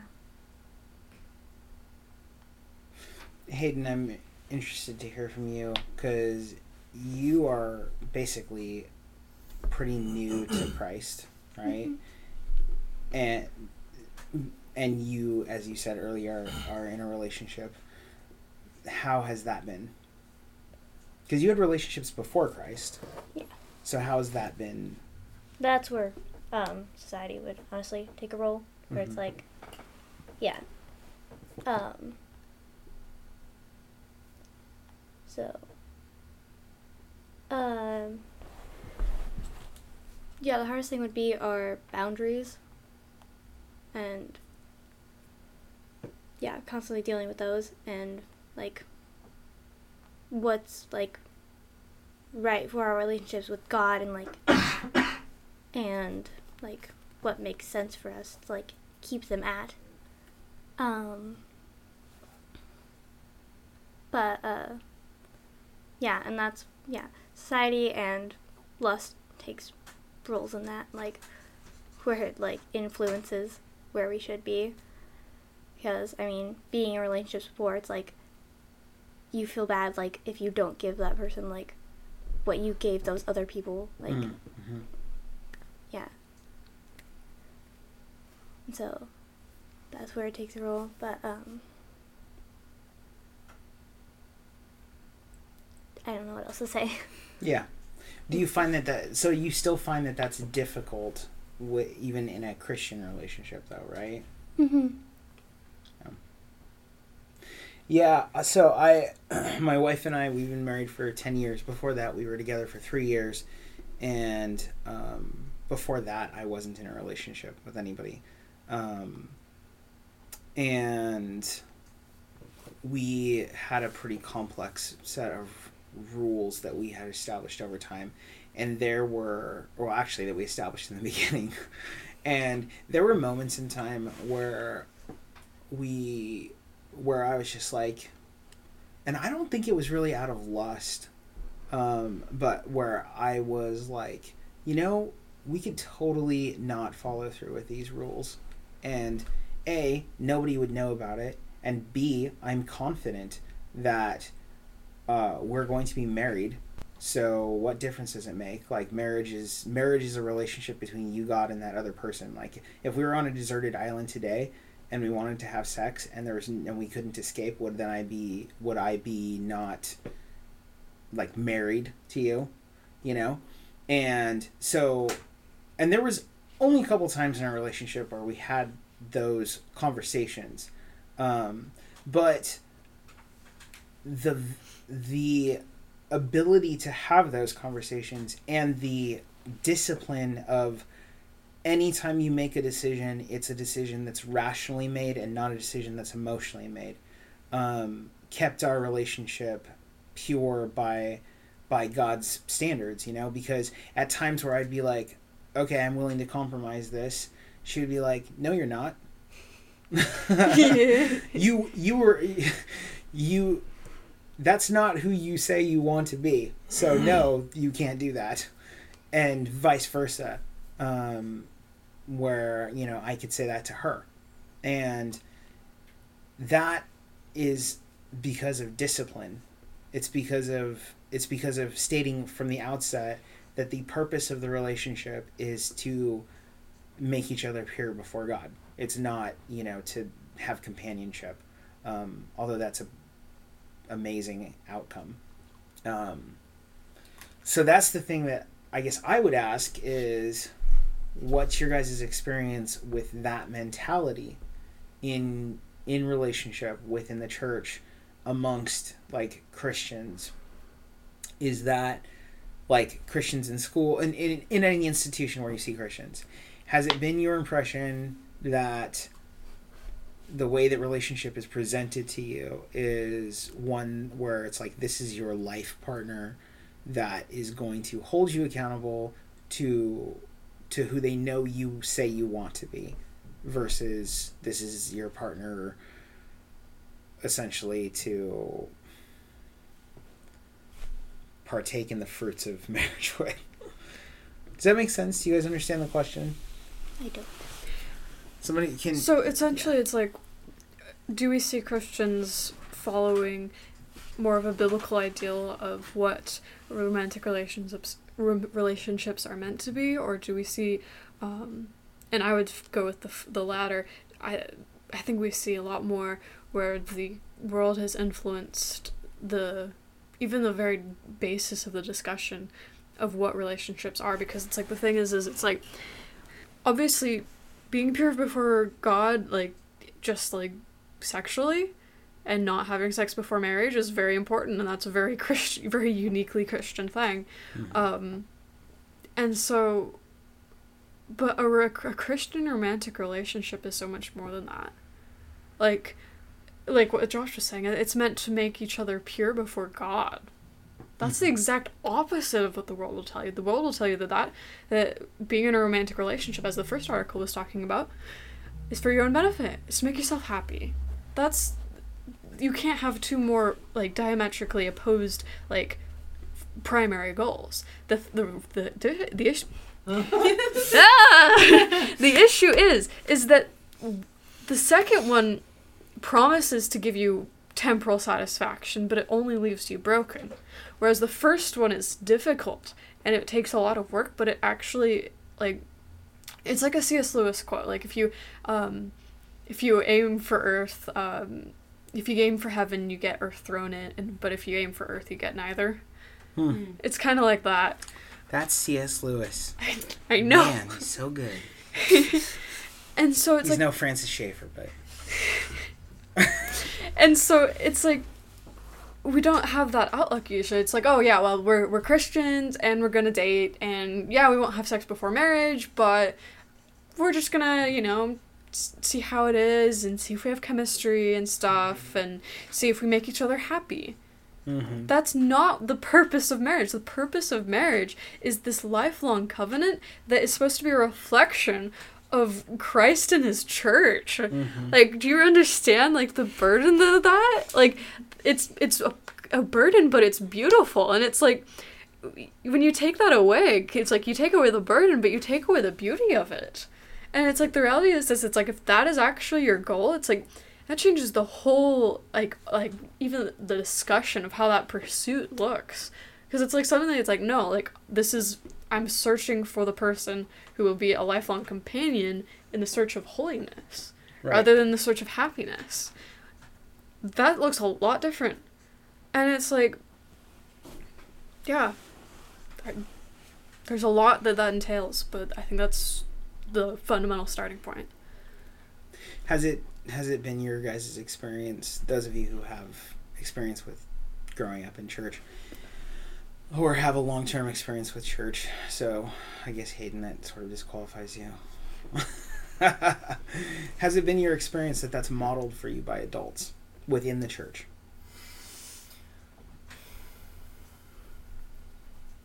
No. I mean, on occasion, but most of the time, no. I mean, part of that's like we're just when we're talking about secrets, it's like, oh well, that's just a grown-up thing. Mm. Mm-hmm. Right, but we're growing up, like, Right. and so it's like, Here's a secret. Um, I'll reveal. I'll reveal a secret of being grown up now that I'm two years away from forty. Um, there's no such thing as a grown up thing, and grown ups aren't grown ups in their minds. That's the thing. Like, I like the Matrix introduced a concept they call residual self image, um, which I really like. Uh, but it's like how you see yourself, right? like grown-ups don't see themselves as like an 80 year old rarely sees himself as an 80 year old he sees himself as you know basically somebody who's in his prime who's gotten weaker over time and that's why he talks about the good old days. So like this idea of like like parents they see themselves they still see their parents as their parents. Right. it's kind of crazy. Kids see their parents as the prime adult but parents they don't see themselves as the prime adult generally. They see in my experience they see their parent as still the prime adult and they have a really hard time when their parent displays weakness. Yeah. so just in in that concept of relationship like you're saying like it's a grown-up thing like that's how people talk about it. I agree that's how people talk about it but, it's, not how smokescreen. Oh yeah. yeah it's not how it's not how they actually see it. I think it's just a lazy way of not having to address something that they don't know how to address basically. That's my admonition and condemnation of my generation. With love. Yeah. From Josh. yeah. But yeah like so but going back to my question like is is that your experience? Caitlin says no not really. Um, is it your experience that within the church itself or within christian relationships like in a high school so now i can't ask about your experience um, that holiness over over really any other type of relationship is is what's put in play. I can tell you from a marriage counseling standpoint, um, you know, as a pastor, I've had the honor of marriage counseling, and I'd say 90% of my marriage counseling experiences are about either reminding people or sometimes outright informing them that that's what a relationship is for, and it's not about whatever reason they got into the relationship, which is kind of hard, right? Because you go into you go into you go into marriage counseling and as Christians and you're you have a certain expectation, the ground rules for it. And basically what you have to tell people is no, you have to throw away your ground rules. You have to They rewrite been your working. Yep, they they haven't been working well for you. That's why you're here to begin with and you have to rewrite your entire thought process on on relationship. Yeah, counseling. Yep. Um, but yeah, so I don't know. Like, what's what's your experience in in the school? Like, y- do you ever see other Christian couples in school? No. No. Okay. Not at all. Do you? I don't know a lot of couples, and then like the most couples that I do know like break up after like a month. Yeah, that's high school. Yeah. Yeah. Yeah. My experience with it, observing it, um, would be like that the Christian couples, you know, saved were saving themselves, but you know, skirted around in every other way that they possibly could. Really, Yeah. right. sinning in that way, you know, Right. like um, just actively trying to um, think of whatever. Yeah, loophole. And Yeah. Right, because like, like I said, that that's the defining thing, which is again, it's a super important aspect of it, but it's just an aspect of it. Mhm. Like, Right. it, Yeah, if you don't have that as the foundation, it's like I'm not surprised at all that that's Yeah. How. yeah. I've. I was just thinking of an episode of Superstore that just aired, and they were talking. They were giving advice to a girl at her quinceanera, and they were talking about that. Just the, everybody, all the adults were telling her to basically save her virginity, and one of the non, one of the non family members said something that was. Anyway, um, just about like yeah, save your virginity, but basically there's other ways. You know, the loophole is always the butt or the mouth. Okay. It's true in sexuality, and that's that's how people do things. You know, and that's not it's not appropriate. Like, how does that make you more holy? Just saying. so things Pastor Josh says. That's the sound the- clip we need. The upper That's story the where we sound talk clip about we need. things that aren't not. Is that what we need? No, but Yes. that's that is that's my experience. Um, Yeah. That's my experience with Christians in working with in working with Christians and working with Christian young people is that if if they don't understand what purity is and what the reason for a relationship is, then then then they will give way and oftentimes they'll find some sort of way which deviates but still accomplishes their own lust or desire. And the statistics are staggering. Like i remember when when i when jen was going to i think it was junior high and the statistics on oral in junior high was like it was like 30% or something like that of kids in junior high had experienced oral. Like, what is that? I mean, we're talking about kids between the ages of, what is that, like 12 and 14? I mean, that's that's crazy. It's so sad because they are kids. Yes. Like, like, like you were saying with the parent thing. Like, looking. I, I just remember being a kid and looking at those teenagers and like, one day I'll be a teenager. And it's like, oh, I'm a teenager. Uh, like, Mhm. you know, it's like kids, like babies. Right. It's crazy. Well, and the sad thing about it is is that there's a checking off the box on relationship where basically they they want to do right by God. And so because they want to do right by God, they're not willing to do these things, but they are willing to do these other things. Well, you have to ask yourself why. And I think the reason why is because they're not taught what right by God means. Mhm. And that's really sad because once they do learn, then it's something that's really sad. So, yeah. Yeah, that's uh It's real here in the upper story. Yeah. Someone want to end on a better note than that because we need to wrap Oh, up. God. It's too much pressure. Read Hosea. okay. Okay. That's all we got. what? So okay, fine, fine. I'll do so. I'll do a summary. So, okay, so like, if your goal isn't to marry, you're not ready to date. And if Mm. you're not ready to marry, it's like 'cause that's the thing is that marriage is, should be the end goal. Because otherwise, and a right understanding of marriage should be the end goal. An idea of marriage where it's to glorify God and it's to pursue God together. Because like I was saying earlier, it's like when you're in a, this like like this marriage partnership, like you're able to pursue God more effectively because you're able to support one another. The like idea that um, a cord of three is not easily broken, like because community is so helpful in supporting one another. But the thing is, is it's like without that idea of happiness is not our prime directive, it's holiness.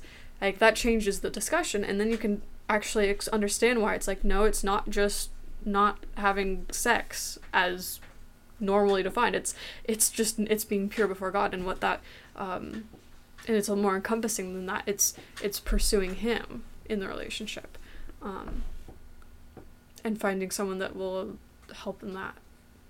So let me ask this question: Has that been difficult for you all? What? Like to to remember that, like because obviously people, you know, people would uh, people would make fun of me.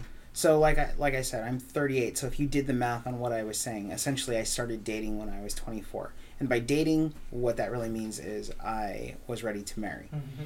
and had found the person that I believed could make me more holy before God. So, um, so I started courting, I suppose, at 24. Um, so, but there were people who made fun of me, even within the church, who basically said that there was something wrong with me. Even asked me if I was gay. Um, so, and I understand, I'm very flamboyant.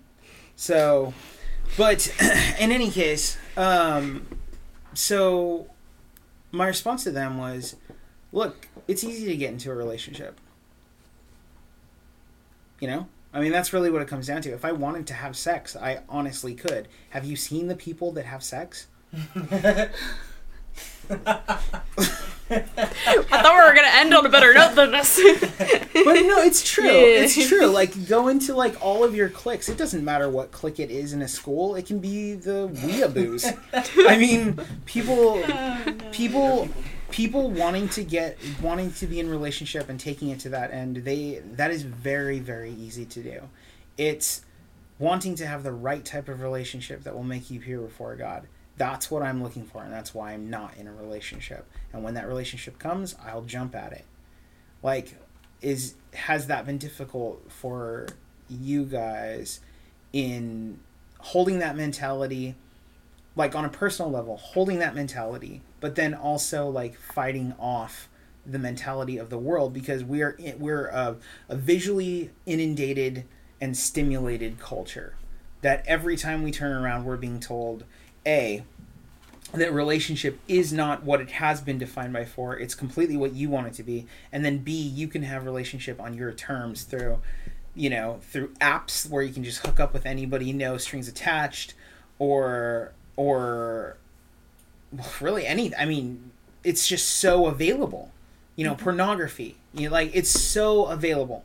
So like how has it been and i guess you know i mean adam you're the only guy other guy on the panel but for for for y'all in the younger category like women um like how has it been for you guys in terms of being able to be solid in that versus wavering because i see you know we're not we're we're not all 100% consistent even if even if we eventually win the war.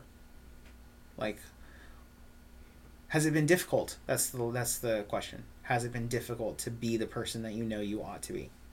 I think it has been, but at the same time, I'm incredibly like blessed because I have a lot of support in that. So like, there has been times, and especially like, oh, this sounds. This is not what I. I'm not. Basically, before like when I before I moved out, um, when I lived with my parents, it has nothing to do with them. Just like I, it wasn't the same amount of support. I live communally, so I have a lot of people all around me. I live specifically with you know three other girls we're all the single ladies room and like i have a lot of support in just like this is a what a godly woman should look like b like we can all hold each other accountable and then see, you know we have relationship like that's that's it. End of statement who's next? Go. Yeah, I'd say it's been hard, for sure. Um, with yeah, with temptations like I don't know. I'm trying to figure out how to word things, but yeah, it's definitely been hard. um.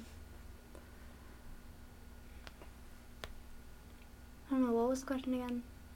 I mean, I think you answered it. I'm just looking Right. for an honest answer because it's like we're giving like this is where it should be. I just want people to understand like as humans like sometimes it's hard to be where it should be. and I just want to get a better feel for that. So I'm just, you know, I people being good examples isn't always about people being perfect examples. Authenticity. So, You learn from other people's mistakes. hmm what would you say, Jen? Yeah, um, I mean, I agree with uh, Jasmine that I do have lost support, um, or I, I do, and I, I had in the past, and you know, I wasn't perfect. Like um, Jake and I tiptoed on that line, and so like that temptation, but um, we're like, you know, yeah, but you know, that's. Um, yeah, we're not perfect, but we're trying our hardest, and um, yeah, everyone is able to hold us accountable, and so that's the beauty of that. Because some people don't have any accountability or support um, community in that way. What about you? Um, I mean, for me, I've I've never had a boyfriend, so for me, the biggest issue has been just like knowing so clearly like what I actually want long term, Mm. and then like wrestling with like the emotions of what I want right now. Especially like it's just like you're saying, it's everywhere. It's just this idea like it has to be now, and it has to be, um, yeah, it it essentially has to be now. Whereas it's like I know it's not always going. It it isn't necessarily going to be right now, um, and just being patient in that because it's like I'm I'm, a, re- I'm really a romantic person. I just no one expects it, and I'm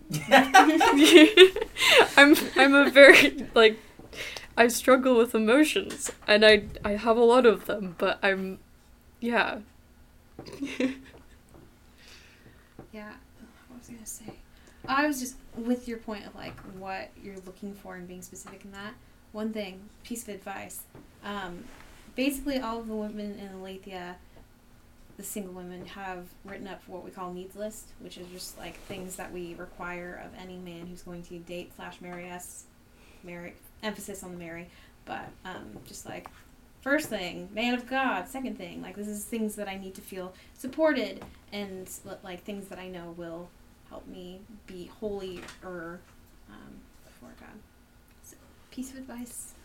But I Should've had people do know that that. school. I just I know, and that doesn't make it easier necessarily because you know, if you're single and hormonal and a teenager or just a person like thanks. no no no, I'm- Shots fired. where I'm making a very bad attempt to relate, but um, like it's difficult. Like you want those things, like you want to be in that kind of romantical relationship, and you I don't I don't know how to say things. but- like I think we need to add that that word to the and this is how we transfer to the next person. Um, yeah.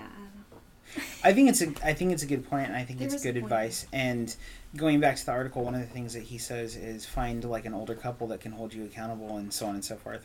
One of the things that Is he we being sarcastic in the article? I don't couldn't know. tell. It's really The way- difficult. I, yeah, I couldn't tell so- either, so read it and decide for yourselves the Read the, the things in the been posted.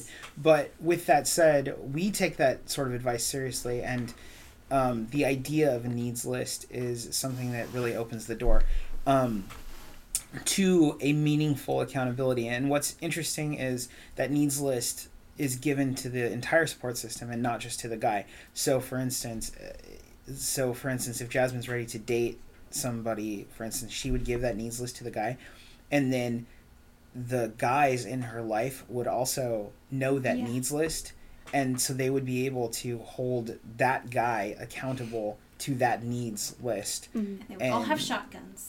And it would and it becomes it becomes a communal process in, in that regard. Um, and it's funny you know like it, it sounds like outlandish but the truth is like the scripture is our larger needs list right? That's and that's the thing that people forget is like we need to hold each other accountable to even the scripture on a universal level.